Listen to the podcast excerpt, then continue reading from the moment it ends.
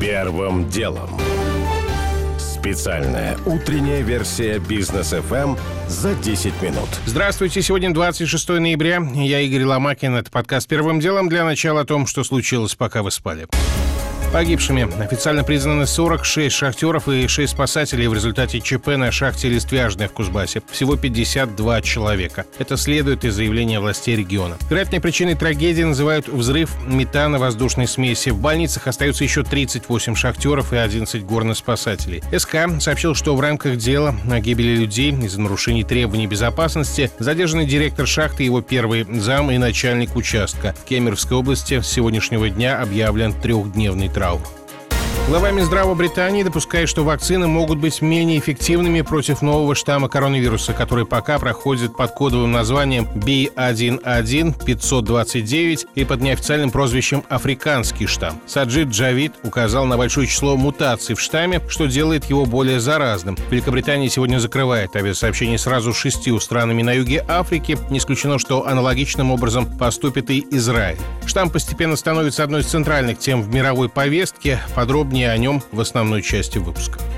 Концерт Моргенштерна, который должен был пройти сегодня в московском клубе «Gipsy», не состоится, как говорится на сайте заведения. К сожалению, Моргенштерн не сможет выступить в «Gipsy». Концерт переносится на 22 год. Мы сделали все, что в наших силах. Ранее появлялась информация, что рэпер решил не возвращаться в Россию после того, как глава СКР Бастрыкин ранее на этой неделе сказал, что, цитата, «Моргенштерн сегодня торгует наркотиками, по сути дела, в социальных сетях». Американская торговая палата в России обратилась к властям США с просьбой признать сертификаты о вакцинации спутником ВИ. Об этом известием рассказал глава ассоциации Алексис Розянко. По его словам, Госдеп уже принял документ на рассмотрение. Одновременно палата вместе с другими ассоциациями иностранного бизнеса в России планирует обратиться в правительство Мишустина с просьбой учитывать зарубежные сертификаты вакцинации при введении обязательных QR-кодов. Корпорация Samsung попросила у Роспатента отозвать патент швейцарской Squin SA на систему электронных платежей по причине нарушений при его регистрации в России и отсутствии новизны. Таким образом, пишет коммерсант, южнокорейский гигант отбивает атаки на свой платежный сервис. Я напомню, что Squin SA через суд требует запретить работу платежного сервиса Samsung Pay в России и даже добилась запрета на продажу в стране 61 смартфона. Решение, правда, в силу еще не вступило.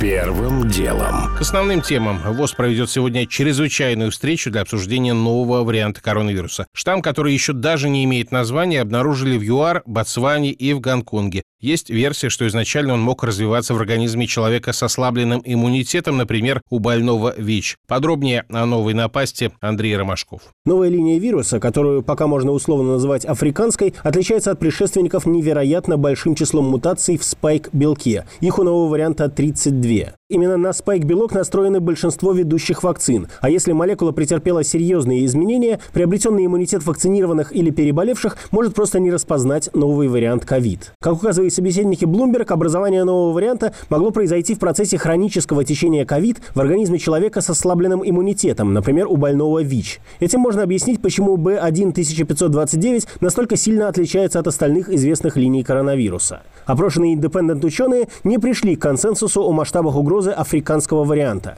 Вирусолог Имперского колледжа в Лондоне Том Пикок заявил, что такое количество мутаций может быть очень тревожным, в то время как директор Института генетики Университетского колледжа в Лондоне Франсуа Балу призвал на данный момент не слишком беспокоиться. ВОЗ пока тоже дает понять, что не видит особых оснований для беспокойства, но наблюдатели уже прогнозируют, если штамм пройдет классификацию, то получит в качестве наименования греческую букву «ню».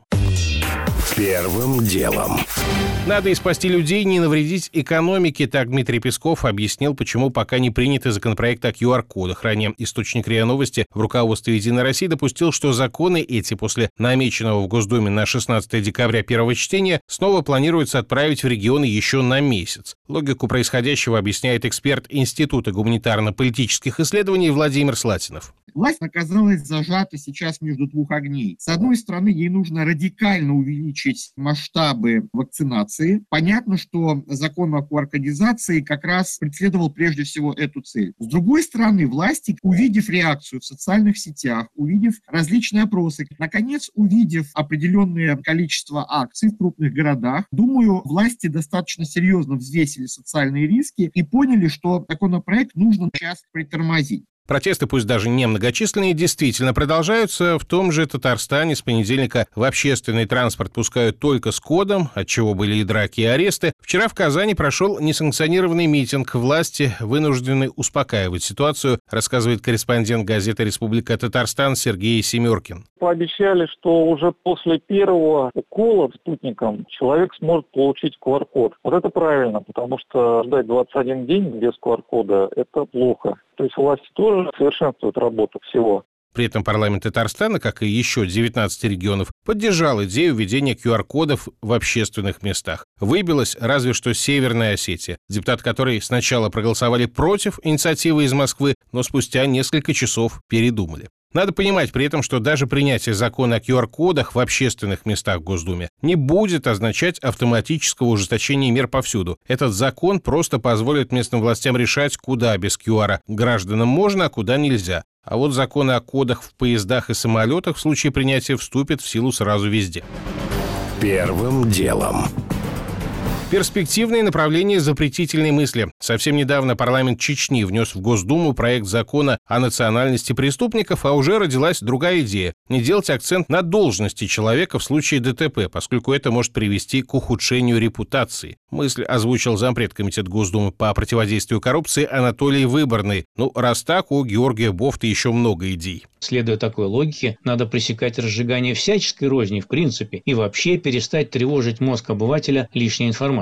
Не надо сообщать не только должность, но и пол преступника. А вдруг женщина обидится? Не акцентировать внимание и на регионе, поскольку вдруг вспыхнет межрегиональная рознь. Напишут, например, что москвич изнасиловал старушку, а этих москвичей так в провинции недолюбливают. Или что житель Петербурга, да еще член Российского военно-исторического общества расчленил любовницу и тем самым бросил тень и на достойную организацию, и на культурную столицу страны. Или вот драматическая история с депутатом от КПРФ Рашкиным, оборовшим с помощью огнестрельного оружия лося. Во-первых, в его фамилии некоторые могут усмотреть намек на уничижительное название нашей страны. Во-вторых, браконьерство не должно ассоциироваться с депутатством. В-третьих, оно же не может никак даже рядом стоять с коммунистической идеей, пусть даже в подаче ее силами нынешней КПРФ. Поэтому соответствующая новость должна выглядеть примерно так, чтобы никого не возбуждать и даже не расстраивать. В одном из регионов России физическое физическое лицо, личность Коева или Коей, установлено следствием, совершила противоправное деяние в отношении лося, в результате которых тот скончался.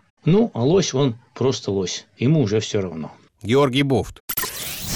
Первым делом. Ректору Шанинке предъявили обвинение по эпизоду о фиктивном трудоустройстве 12 сотрудников Минпросвещения. Следствие считает, что схема была реализована три года назад. Сергей Зуев вместе с тогдашней замминистра Мариной Раковой и экс-замгендиректором Фонда новых форм развития образования Евгением Заком в итоге у Института Ранхикс было похищено более 20 миллионов рублей. Вот как обвинение комментирует адвокат Сергей Зуева Сергей Севрюк. Зуев справедливо совершенно сказал, что я ни Ракову, ни Закова вообще не знал и не знал о существовании этих людей до тех пор, пока уголовное дело не началось. Поэтому какой с ними сговор, это первое. Второе, он за неделю, когда руководил институтом, за месяц десятки увольнял сотрудников, у него, по-моему, одних преподавателей человек 600. Поэтому он не проводит собеседование с каждым, кого там принимают на работу, и не смотрит в лицо тому, чьи документы о приеме на работу им приносит сотрудник кадровой службы. И уж тем более он не проверяет, этот сотрудник появляется на рабочем месте или не появляется на рабочем месте у него другие были замы по финансам и так далее. А в обвинении это не указано, кто эти люди, какие фамилии.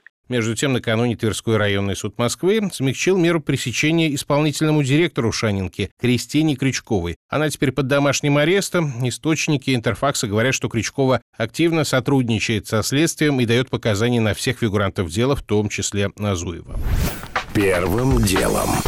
Кадастровая стоимость жилья в Москве в 2022 году вырастет в среднем на 21%, объявили столичные власти по итогам очередной кадастровой оценки, проведенной в этом году. Для обычного собственника эта новость означает рост налогов. После взлета рыночных цен на квадратные метры переоценка была неизбежна, говорит гендиректор консалтинговой компании «Макон» Илья Володько.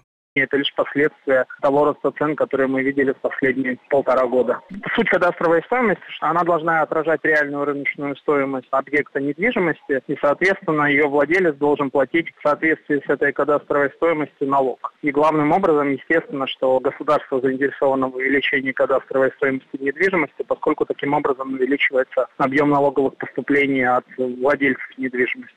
Замечу, что хотя кадастровая стоимость жилья и выросла в Москве в среднем на 21%, это не значит, что настолько вырастет и сумма в налоге на недвижимость. Эту цифру по нормам нельзя повышать в год более чем на 10%. Первым делом. Еще про подорожание. Многие, если почти не все российские кафе и рестораны с Нового года будут повышать цены в меню. Заявленные причины подорожания продукта – высокие арендные ставки, отток кадров. Ничего не поделать, говорит владелец сети ресторанов «Китайские новости» Станислав Лисиченко. Просто у ресторанов уже заканчивается запас прочности, поэтому мы вынуждены будем эти цены поднимать. Вопрос стратегии, как это сделать. Да, это можно сделать в течение там, нескольких месяцев, тремя этапами будет менее заметно, а можно сделать в один день. Мы сделаем это более хитро, цены будут подниматься в течение трех-четырех месяцев на небольшую величину. Но в результате 15-20%, я думаю, в 2022 году это неизбежно. Не опасайтесь, что у гостей будет меньше снижения спроса? Опасаться того, что гостей будет меньше, конечно, можно, но если этого не сделать, то будет меньше ресторанов. Примерно о том же говорят и другие рестораторы. Заявляют, что с таким ростом цен на продукты, и в частности на мясо, что-то придумывать уже не получается. Поэтому подорожание будет неизбежным, при этом на возвращение к допандемийным показателям прибыли пока в бизнесе даже никто и не надеется. Первым делом. Уже не успеваю рассказать подробно о том, есть ли в ходе российской «Черной пятницы» реальные скидки, как на Западе, или нас продолжают дурачить. О том, какие соперники могут достаться сборной России в стыковых матчах к чемпионату мира по футболу. Жеребьевка сегодня.